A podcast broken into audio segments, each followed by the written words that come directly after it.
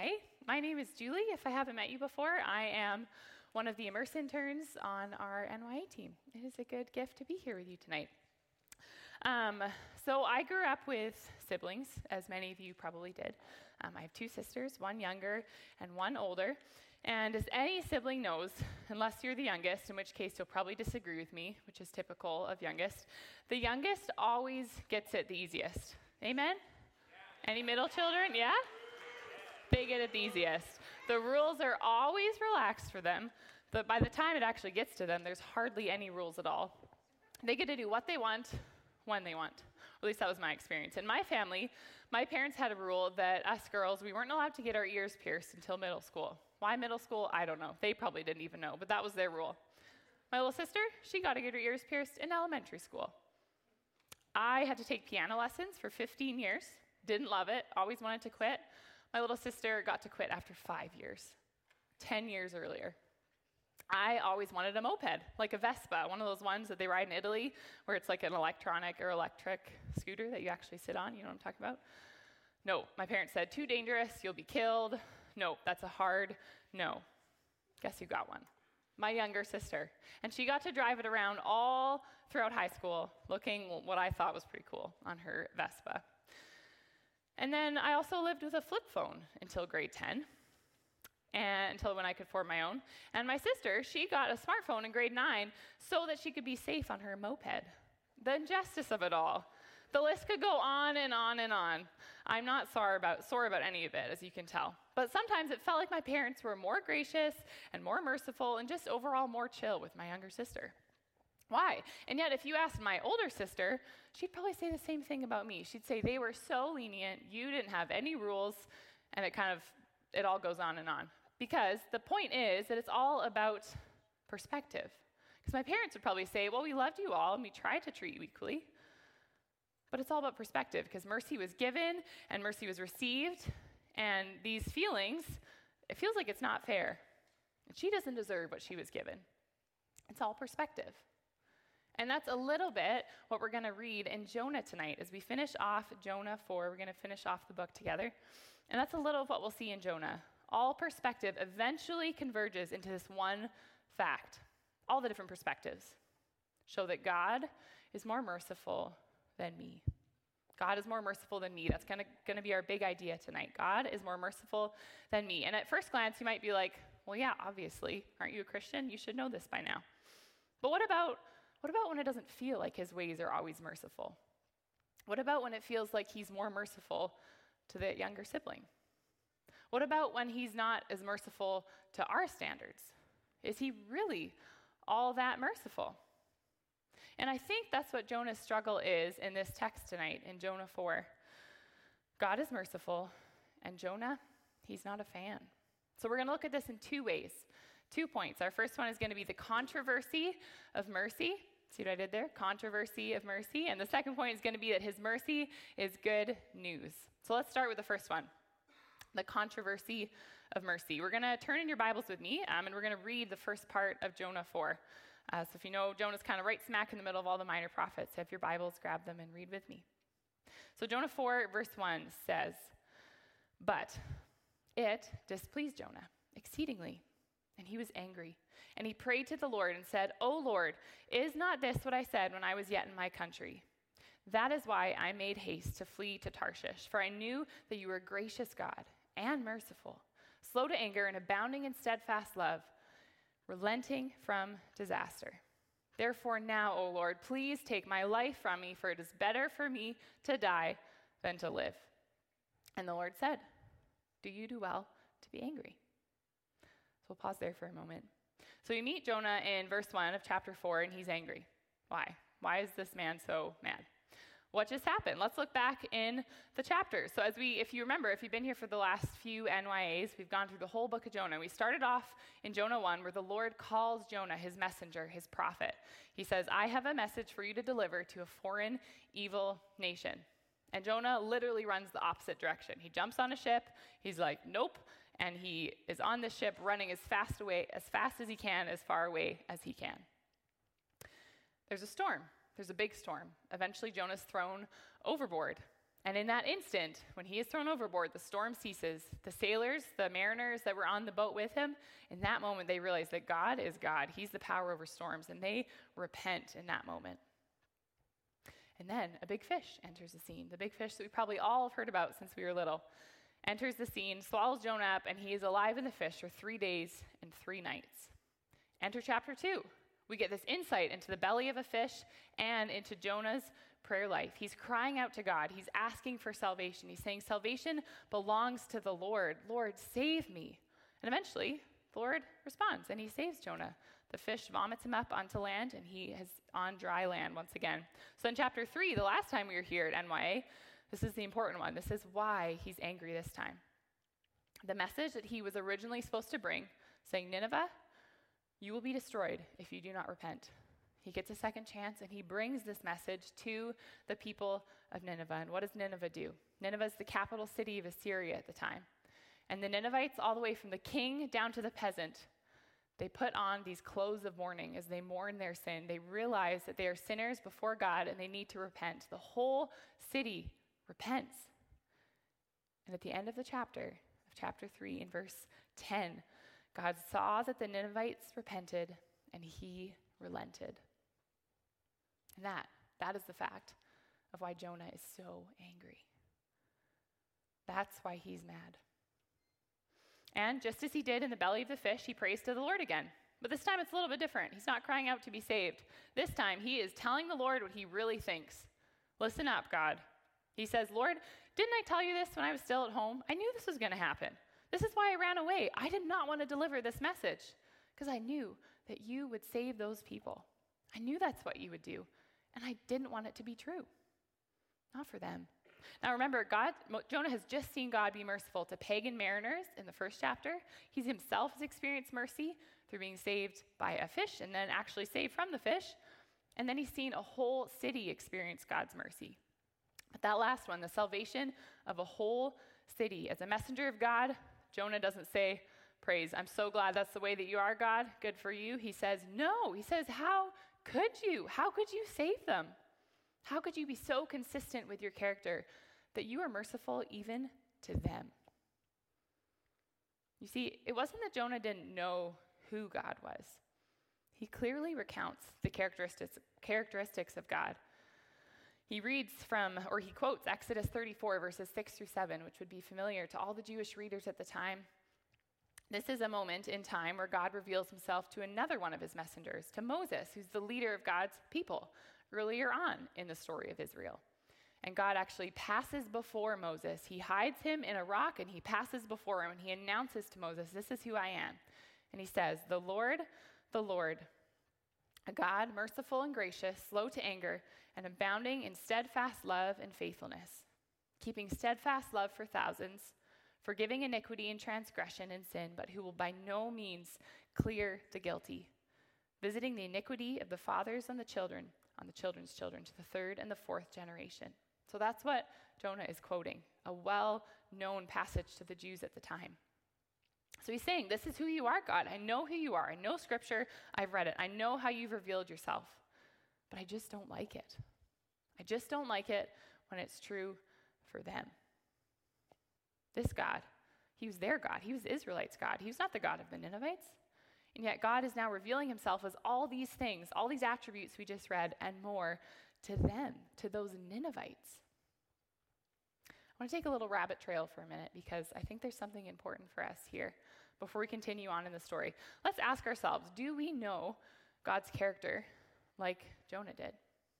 Now, he used God's character, he remembered who he was, and he actually held God to it. He said, This is who I know you are, and I don't actually like it. But do we know God's character enough to hold him to it or to even wrestle with it? Do we remember and remind ourselves of who he has said he is, how he's shown up in our lives or the lives of friends or family that we know?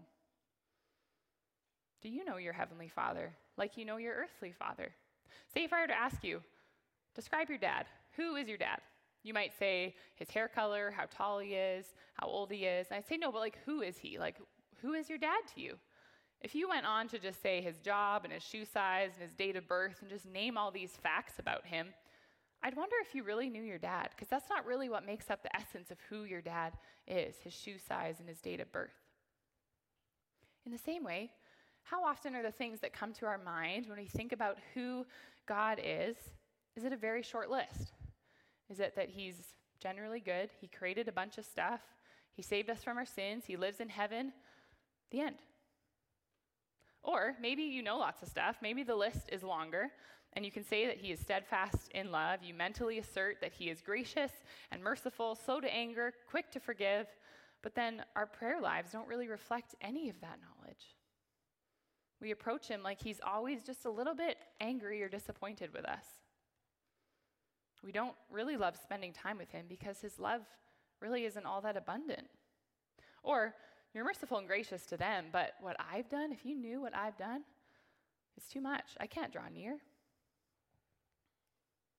Let Jonah's prayer life, if nothing else, both in the belly of the fish and now, and he's angry with God, may it at least be an encouragement for us to be honest in our prayer to God, even in our anger and always in our need. May we be honest with God. Okay, back from our rabbit trail to Jonah. Remember the angry dude that we just met? He knows who God is, and he can't believe that God would be merciful to them, to the Ninevites. And he didn't just list mercy, remember, he's also saying he's gracious, which is really just kind of the other side or the flip side of the coin to mercy. So if mercy is not getting what you deserve, grace is receiving what you don't deserve. See how they work together? Two sides of the coin. And everything else, his slowness to anger, his abundant and steadfast love, the way that he relents in Jonah, it all flows out of his mercy.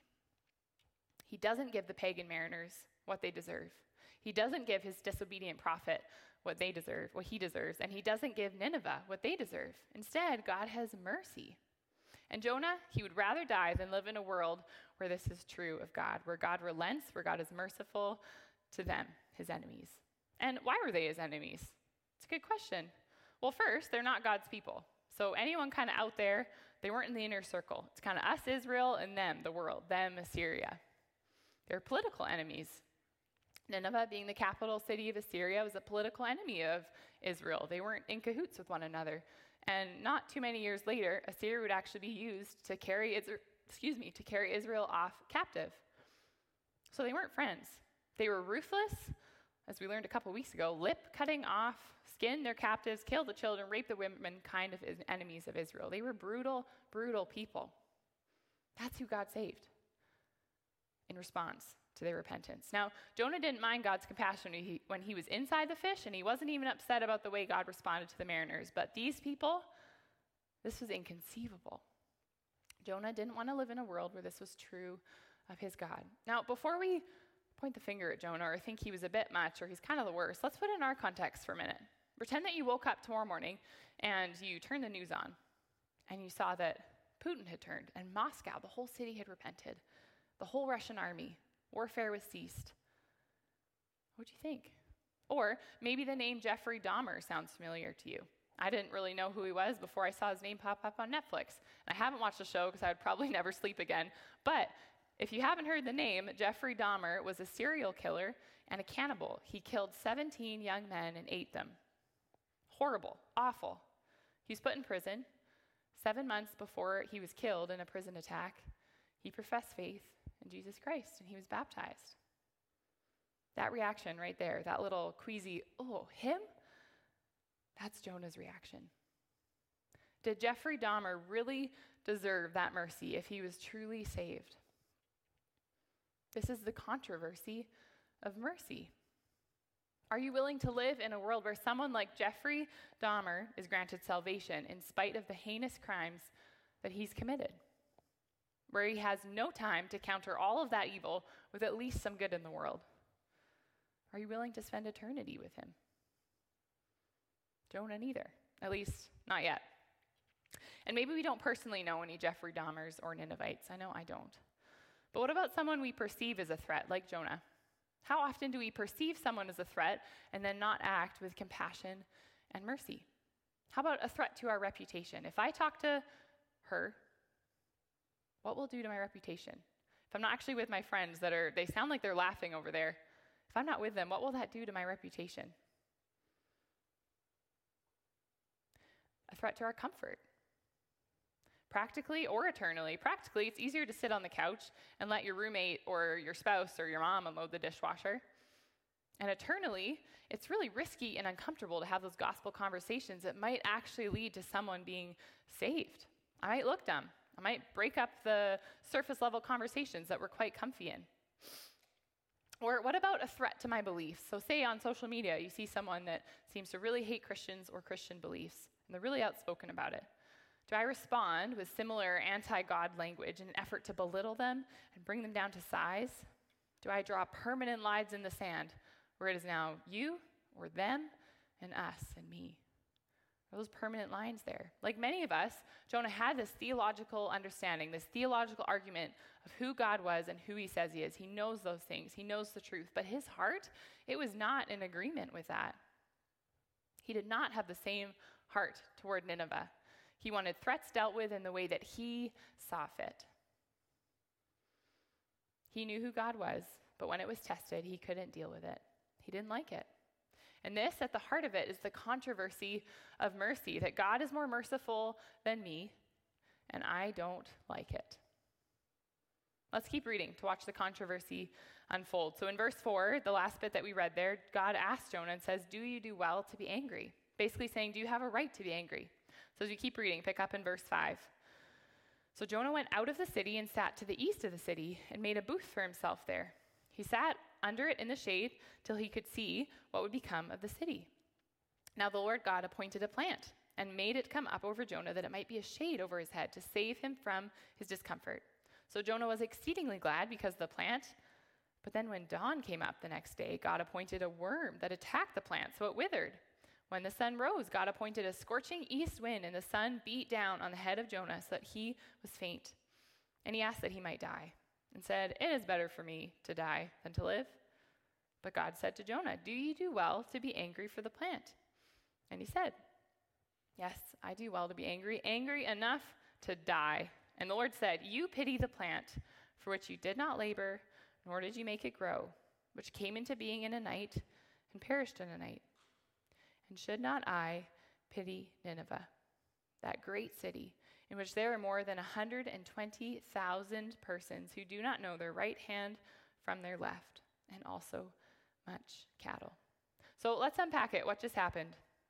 In verse 4, um, Jonah has just told the Lord he wants to die. And the Lord asks him, Is it right for you to be angry? Jonah leaves the city, doesn't seem to respond, leaves the city, he maybe wants to watch. Is God really going to have mercy? Or maybe he'll change his mind and the whole city will get poof, blown up. That would be good for us. He leaves the city. This unhappy camper, he makes a booth or a tent. It's kind of like a temporary dwelling place.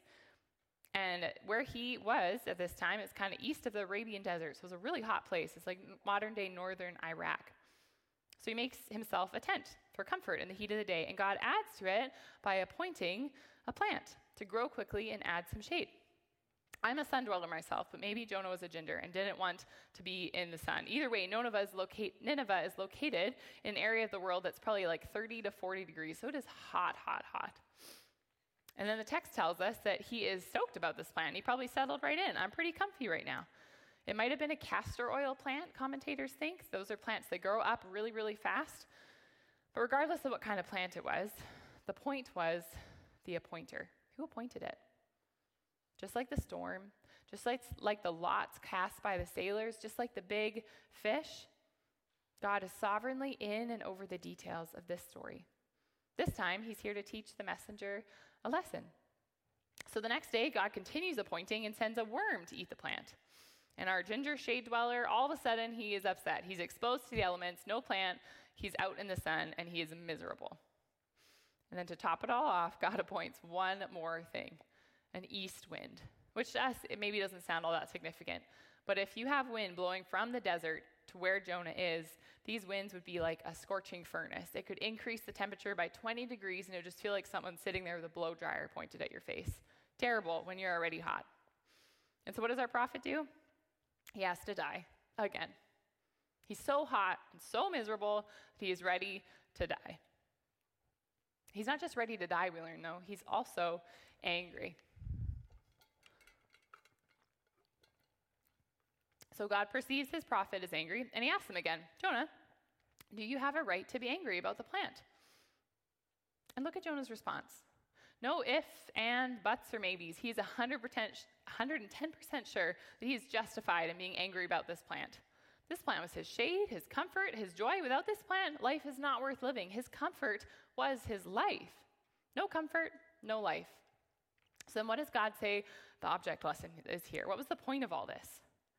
Well, he basically says to Jonah, Jonah, let's analyze this anger of yours. Your beloved plant has died, and you're mad about it. But what did it really mean to you, anyways? Your attachment, it really couldn't have gone that deep. It was literally here for one day. Is that genuine love for something that was just here for one day and gone the next? Or just your own interest that made you care so much about this little plant? You never had the devotion of a gardener. You didn't water it, you didn't plant it. If you feel as bad as you do, how do you expect the gardener feels? Who tended a plant, he watched it grow, he watered it, he took care of it. This, this is how I feel about Nineveh, about the people of Nineveh, only so much more. All these people, all this livestock, I made them and I have cherished them for years. Nineveh has cost me, the gardener, no end of effort, and it means the world to me. Your pain is nothing compared to mine when I think about their destruction. This, this right here, this is the Father's heart. This is his tender mercy and kind compassion for people. And this is the Father's heart for Jonah, this dramatic, angry prophet who's more upset over his plant dying than 120,000 people dying. God pursues Jonah as he pursues the Ninevites relentlessly, persistently, sovereignly, mercifully, until all opposition fails. And then, just like that, the, the book ends. Abruptly, the curtain falls, the story's over. And we're left with this dramatic side by side of Jonah and God. Jonah, this messenger of God, quick to anger, who knew God's character and he wanted it only for himself. And then God, this merciful creator, slow to anger, consistent through and through to all people. Being in this passage for the last few weeks, it's been hard for me. It's been hard because it's been convicting, and conviction is never comfortable. It's always this mirror for our hearts, but it always has a way of showing us God's mercy. I have someone in my life that's close to me who has been through hard things and has gone on to inflict even harder things on the people around them. We have been wronged, manipulated, hated, maligned. The last few years have been this yo yo, this up and down of secrets and pain and hard relationship. And it has been so painful. And the more I've been sitting in this chapter of Jonah 4, the more I'm realizing that I don't want to forgive this person. Like Jonah, I don't want them to receive God's mercy because I don't actually think they deserve it. It would feel unfair for them to be redeemed after all the hurt that they have caused. I want them to feel some of the pain that they have inflicted. And I don't just want them to not enjoy God's mercy. I want them to live in the bed that they have made, and I want it to suck, at least a little bit. I want it to be uncomfortable and ugly because that's what they deserve, isn't it? That's my heart, if I'm honest. But the heart of God, seen in this passage, is one of mercy, not giving people what they deserve, and grace, giving people what they don't deserve.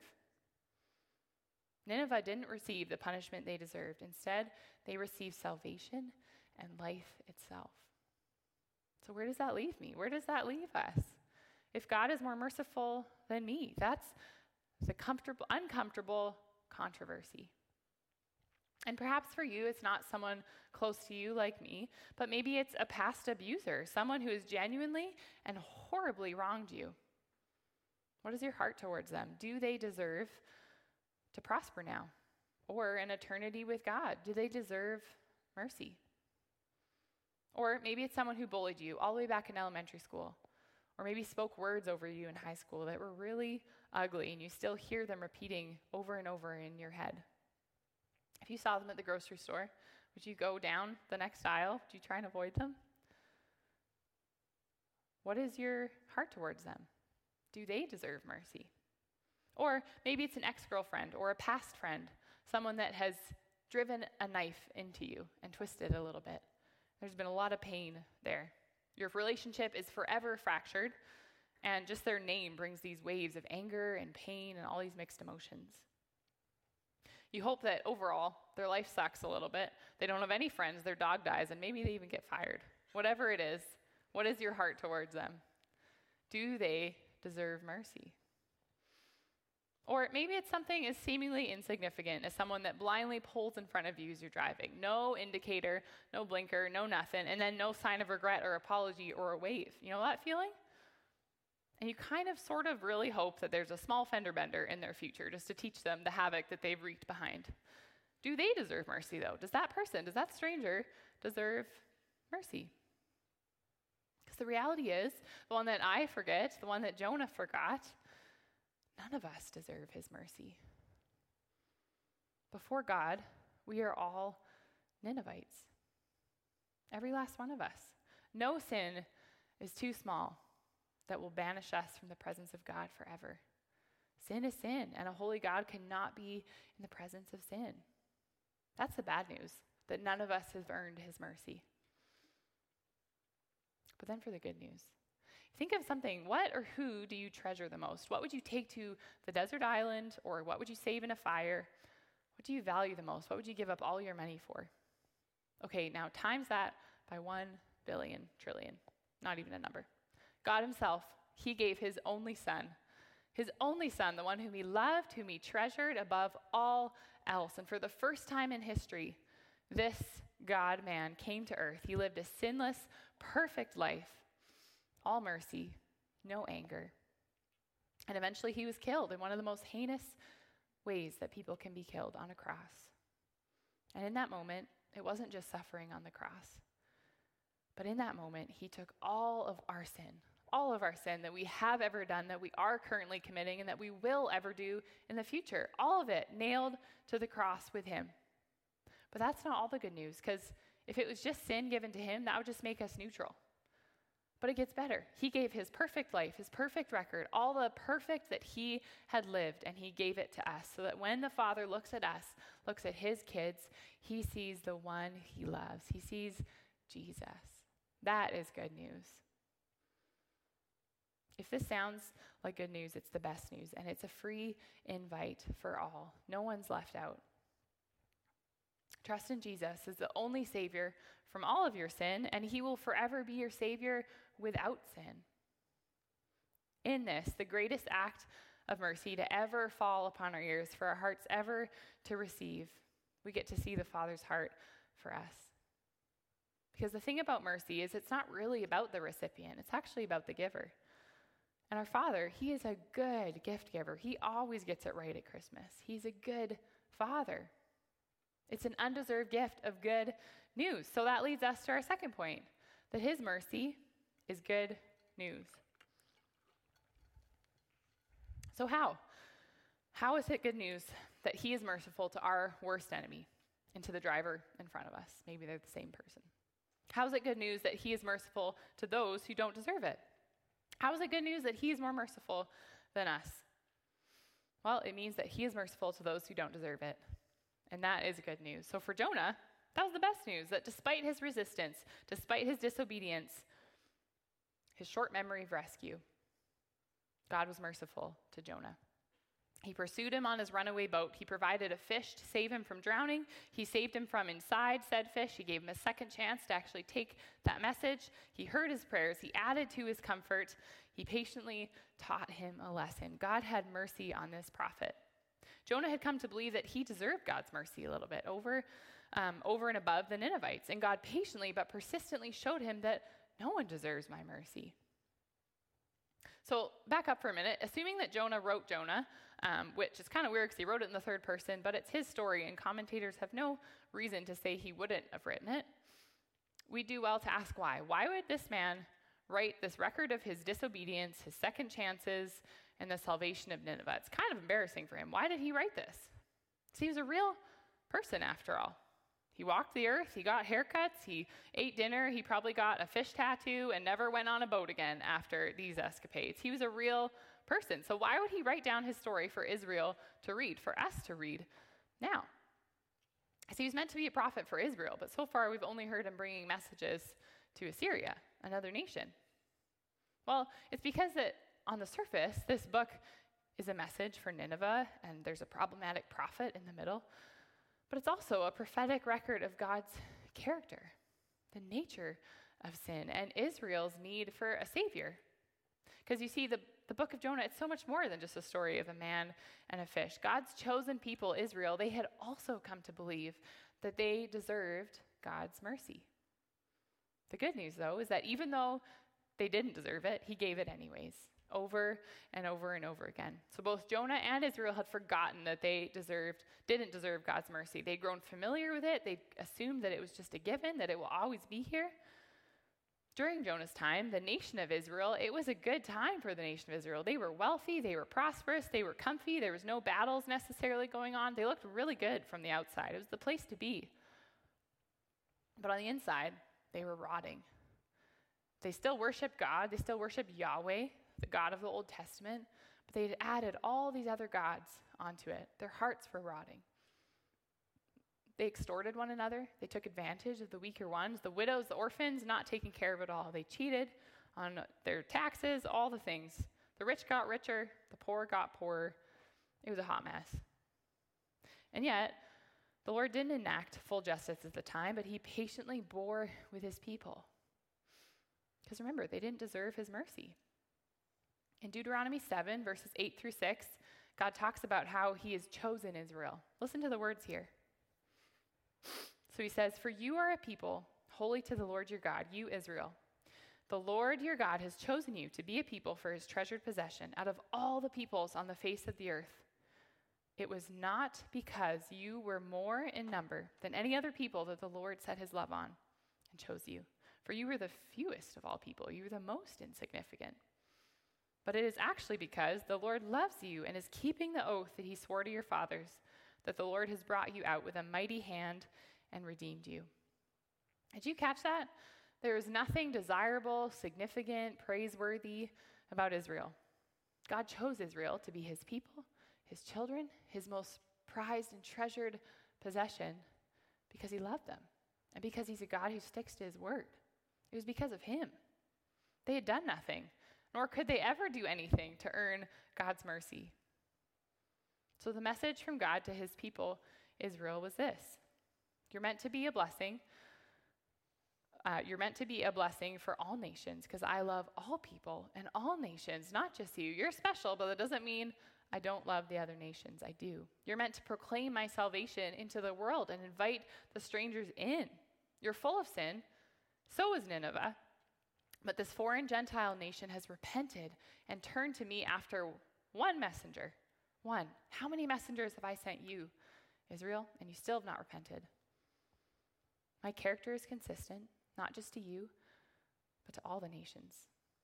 You have done nothing to earn my blessing. You do not deserve my mercy, and yet I am more merciful than you ever imagined. I am more merciful than you. That was God's message through Jonah to the people of Israel. And that's the same message for us now. Because in a myriad of little ways, we all have this underlying belief that we deserve God's mercy. Like Israel, we so often forget that we don't deserve an ounce. Romans 3 says that for there is no distinction, all have sinned and fallen short of the glory of God. But also, like Israel, the good news of mercy, it meets us in the middle of it all. A little later on in Romans 5, verse 8, he says, But God shows his love for us, in that while we were still sinners, Christ died for us. For if while we were enemies, we were reconciled to God by the death of his Son, much more, now that we are reconciled, shall we be saved by his life. Did you catch that? We were his enemies. And that's when he had mercy on us. Not when we cleaned ourselves up, not when we'd gotten rid of all our sin. Not when we read our Bibles for an hour each day or prayed for twice that. Not even when we were nice to our enemies. No, while we were as much of an enemy to God as Nineveh was, That's when God saved us. That's more than we can say for our greatest expressions of mercy. We close with a quote by Dane Ortlund in his new book called Is Hell Real? He puts it this way that helps me understand a little of the mercy of God. The world tends to believe that heaven is for the good and hell for the bad. That's not the teaching of the Bible. The Bible teaches not that heaven is for the good and hell for the bad, but heaven for the penitent and hell for the impenitent, however good or bad anyone has been. I don't think it's just the world that believes that. I think we believe that. But the good news is that heaven is for sinners who repent and receive mercy, and hell is for those who refuse it. So ultimately, I think the lesson of Jonah for each of us to know with confidence is that he is more merciful than us. He's more merciful than you. He's more merciful than me. He is more merciful than who we can ever hope to be. And that is good news. Let's pray.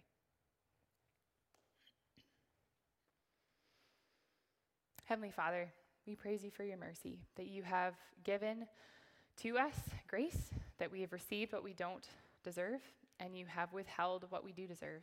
You've given it to Jesus instead. Lord, it's hard to understand, it's hard to wrap our minds around. And yet, it is something that is so praiseworthy that we can actually sit here before you cleansed because when you see us, you see your son Jesus, who you love. Lord, may you show us ways that we have not been merciful. May you show us things that we are harboring in our hearts where we are far from you. May you show us who to ask forgiveness from or who to extend forgiveness from. And may you enable us by the power of the Holy Spirit to do that because of the mercy that you have already shown us, Lord. We love you and we want to love you more. Amen.